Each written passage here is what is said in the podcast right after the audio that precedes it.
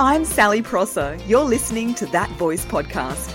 No matter who you are or what you do, your voice matters. Unless you've sworn a lifetime vow of silence, this is the podcast for you. I have a very special guest today. She might be a familiar face in many of your living rooms. I'm joined by the lovely Kendall Gilding.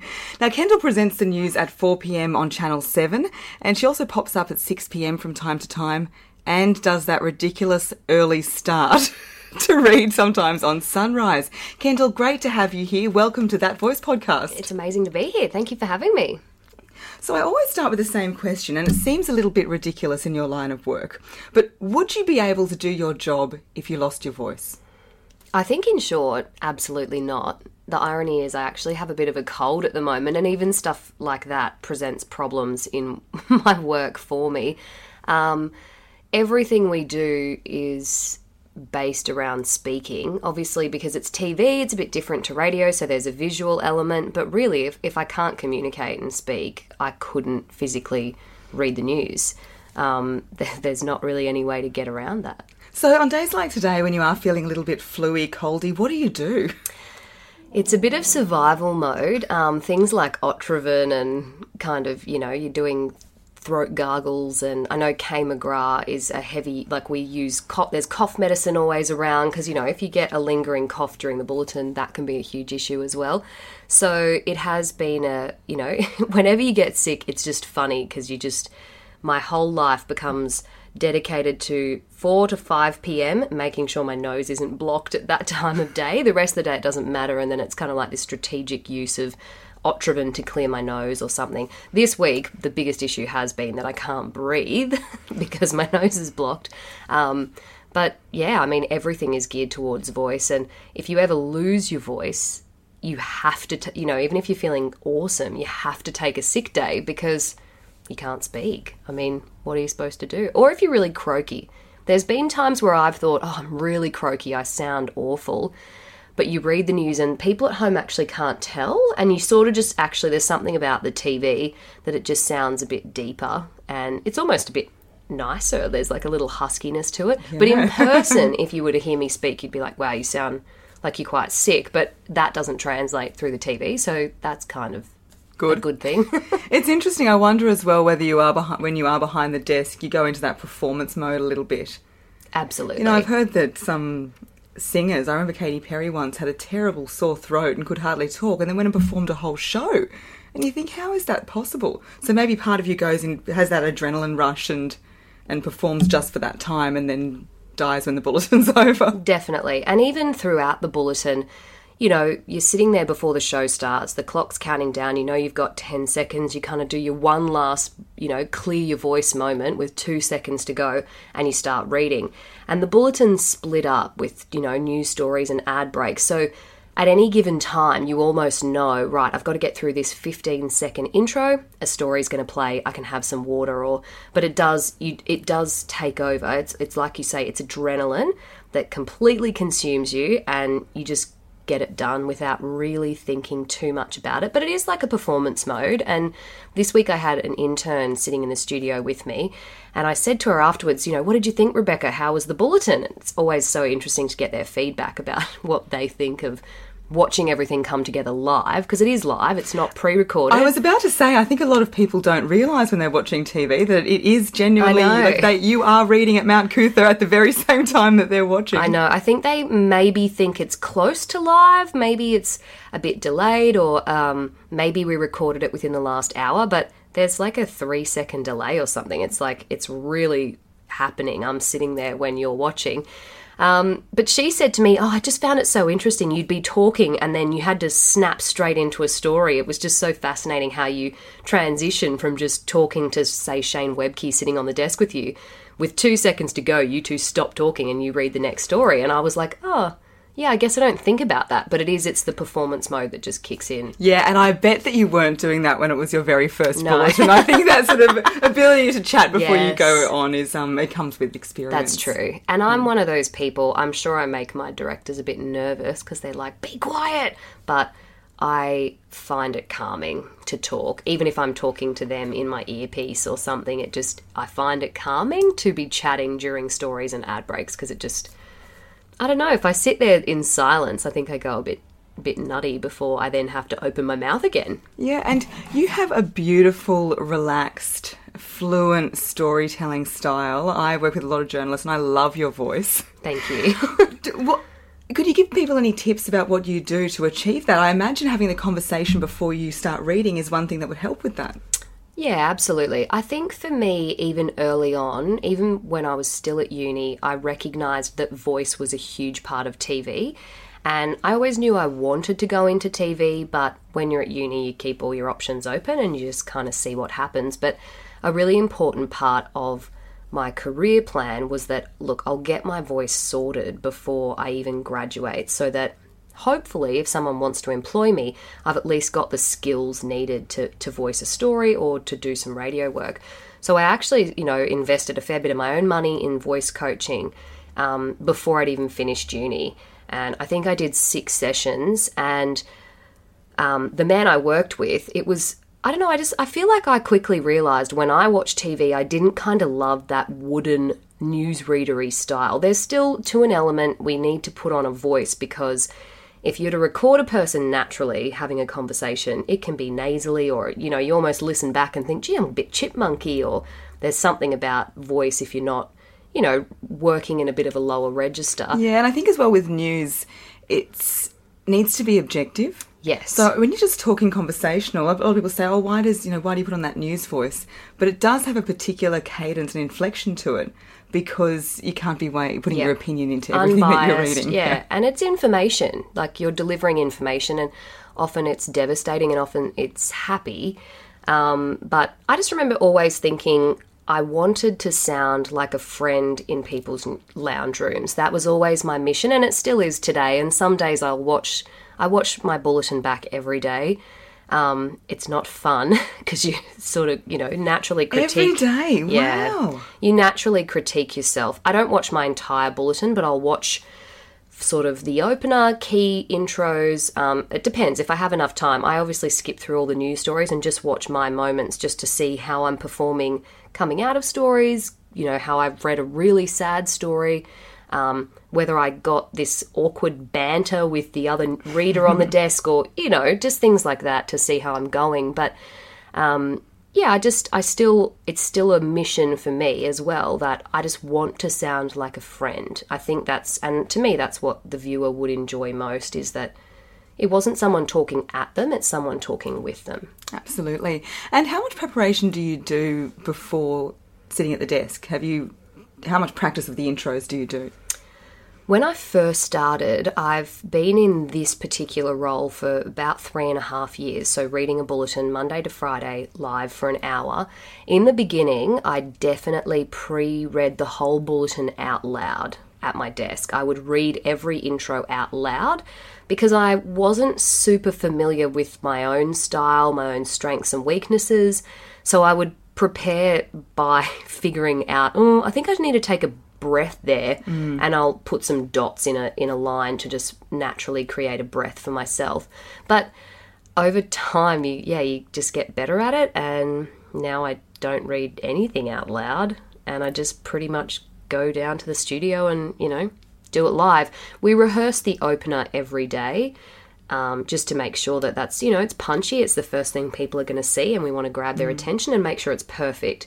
That's the same for six o'clock. For any bulletin you would always rehearse the opener before you went on air. For people that don't know what that means it's kind of the the top stories when the news starts we're plugging to people here's what's coming up. Um, and i guess maybe that gets me in a bit of a mode. A, yeah, it gets me ready and makes sure, oh, yeah, no, my voice is working. But aside from that, yeah, you just, with experience, I guess, don't need to prepare in the same way. Yeah, because you're just getting more used to it. And how often would you change the content? Daily. I'm I'm a ve- I'm very hands on with our bulletin. I write um, a fair few segments in it, and I'll chip in wherever I can. I've got great producers and people that I've worked with this like the same team for that entire three and a half years, and we launched this bulletin from a, it was a brand new program. We had a four o'clock news that came out of Sydney, but a lot of what Sydney ran wasn't really applicable to people in Queensland, especially if you're in somewhere like Cairns. You're not interested in a car crash on a Sydney highway. So there was a need for a local version of an afternoon bulletin. So it just meant we didn't have anyone's shoes to fill and we could kind of create our own show with a Queensland flavour. And so it's been really great working with the same people because we all have a, a, great sense of ownership over it. And so they're fantastic in asking my opinions about where things should be in the rundown and how things should work. And it also means I'm very, um, I'm given a lot of freedom to change content because I am the one that has to say it. I would never change the context of something. And as you mentioned, you know, we are impartial, unbiased. I would never change the facts. But if sometimes there's just a word that I cannot get my mouth around, which happens all the time, even a sentence that's too long that I just think, you know what, I need to break that into two. I am a qualified journalist. I've been doing this for eight years. So, you know, I will I will readily and regularly rewrite entire intros or stories just you know, to make it flow better for me. Yeah, I'm so glad that you shared that. I'm always saying to my students, nobody's sitting at home saying, wow, that reporter's used a lot of five syllable words and that's, gee, that's a long sentence to get through. They're not thinking about that. So if it's too hard, then like make it easier for yourself and Absolutely. just change the word. And often, I mean, you wouldn't talk to someone like that kind of either with, you know, really complicated words. So sometimes I'll read things and go, well, I don't even really know what that word means. So is the person at home? And if I'm looking up a word to learn how to pronounce it, often I'm like, mm, it's a bit of a red flag for me. Unless, of course, maybe it's some obscure town in Italy and I just haven't been there. So or I, a name. Yeah, that's mm. a bit mm. different. But if it's if it's some word that I think I don't know what that means, it's yeah, I'll often change it. Yeah, fantastic. And you have a lot of interns that come through the newsroom, and I'd imagine one of the most popular questions is how do you get the voice? Is that something you do get asked? A little bit. I think they they are most surprised if say if they come down to the studio and watch the show. They're they're surprised about the newsreader voice. Like it is it is very much a thing and they're shocked from I've been talking to you all day, you sound completely normal, but in an instant you know how to put your voice on to that broadcast standard.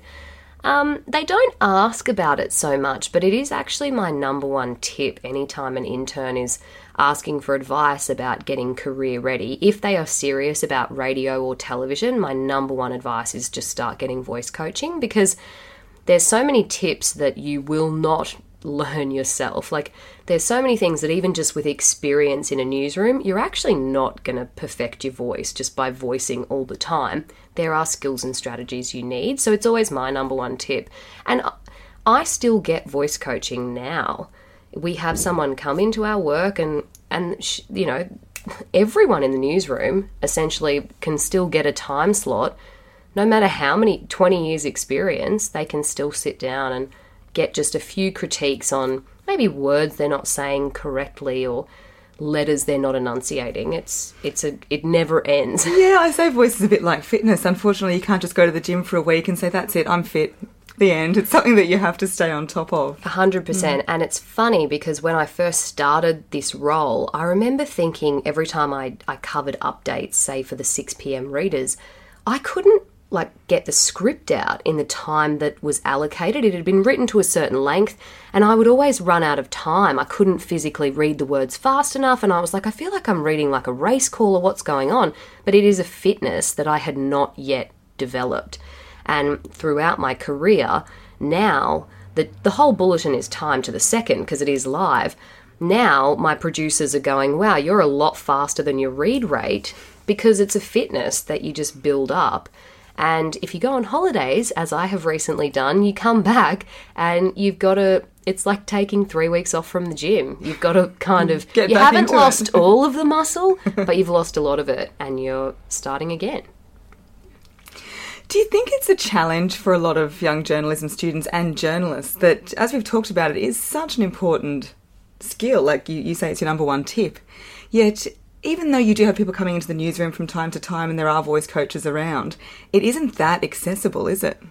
No, and I'm often surprised by maybe some young younger journalists or um, you know, yeah, colleagues that I even have that I'm always curious why people don't put more emphasis on voice, why it isn't considered something we all should be working on more often. And it's not something you really talk about once you kind of have the job. There's no one kind of coming around and you get your script subbed by a producer and they check your words and say, yep, cool, this is good to go. But no one says afterwards, hey, like just some tips on, you know, perhaps you could have voiced it like this. And often for any of us, you can get very sing songy or you fall into patterns of your own that become maybe even your flavour. But truthfully, you're actually not voicing the story to the best of not your ability, but maybe to the best way that it could have actually been done based on the content. So it is really interesting that it actually becomes very forgotten about, despite it being, I, I would still believe, the actual most important part of even what we do in television. Yeah, fantastic. I definitely speak that language. I love to, I love to hear that. Kendall, thank you so much for joining me. Was there anything else you'd like to add? I suppose, regardless of whether you're in media or you're a singer or something that actually really involves your voice, I guess I would just say take care of it because I'm a chatty person and I want to be able to have a voice for a long time. But it is one of those things, it's like your eyes. you only kind of get one set of eyes and you're really only going to get one set of vocal cords. So just take care of it. Maybe let's think a little bit more about our words and how we use our voice, and it's a very powerful instrument in this modern day. So take care of it and do the right thing with it. Oh, fantastic. What wonderful advice. And I think it's often the missing, missing link when people think of voice coaching. They think of it as career advancement or confidence. But that care element is so important because, as we began the chat with, if your voice isn't in good health, I'm also coming off the back of a bad throat infection, so I'm a little bit like you, and my voice starts going. Next thing, the whole entire house looks like a pharmacy, and every single thing possible is laid out because it is so important that I can have that health. Yeah, you don't want to abuse your voice as well because, you know, it, yeah, if you don't take care of it, it won't be there forever. And I can think of nothing worse than not being able to kind of, you know, tell my husband that I love him or talk to my kids because I've not taken care of it. Oh, what a beautiful way to finish. Thank you so much, Kendall. Thank you for having me. Isn't Kendall just the loveliest? And no, I didn't pay her to say her top tip for young journalists is to get voice coaching. But if you are a young journalist or a journalism student and you would like to get some voice coaching, please get in touch with me. I'd love to help. I also have a online program called Mic'd Up and it's very comprehensive. It covers everything you need to know about getting that smooth storytelling natural style. It covers how to achieve that tip-top tone, that voice of credibility. And it also covers confident clarity. So what you can do to make sure that your words are formed nicely for the microphone. And you know what? If you are listening to this podcast, why don't I swing you a bit of a discount? If you go to the course page, so it's sallyprosser.com.au forward slash courses, click through to Mic'd Up. Once you get to the checkout page, if you use the coupon code That Voice Podcast, easy to remember, just the name of the podcast, That Voice Podcast, I will give you 50% off the retail price. And the retail price is $497. That's an amazing saving. And I also offer a free 60 minute session one on one with me with that course. So it's quite a good deal. So that voice podcast, and you'll find that at sallyprosser.com.au forward slash courses. Now, I love that Kendall finished off her chat by talking about the importance of looking after your voice health. You know, it is important to be able to tell the people that you love that you love them. And especially as you get older in life and your body might break down, your voice becomes more and more important. So you want it to be there for you. And there's no need to wait. This episode's already been uploaded. So right after this, just roll right on to hear my three must do's to take care of your voice. They're very easy tips that I use in my life every day and will be very easy for you to use as well. Thanks for listening to That Voice podcast. To find out more, head to www.thatvoicepodcast.com.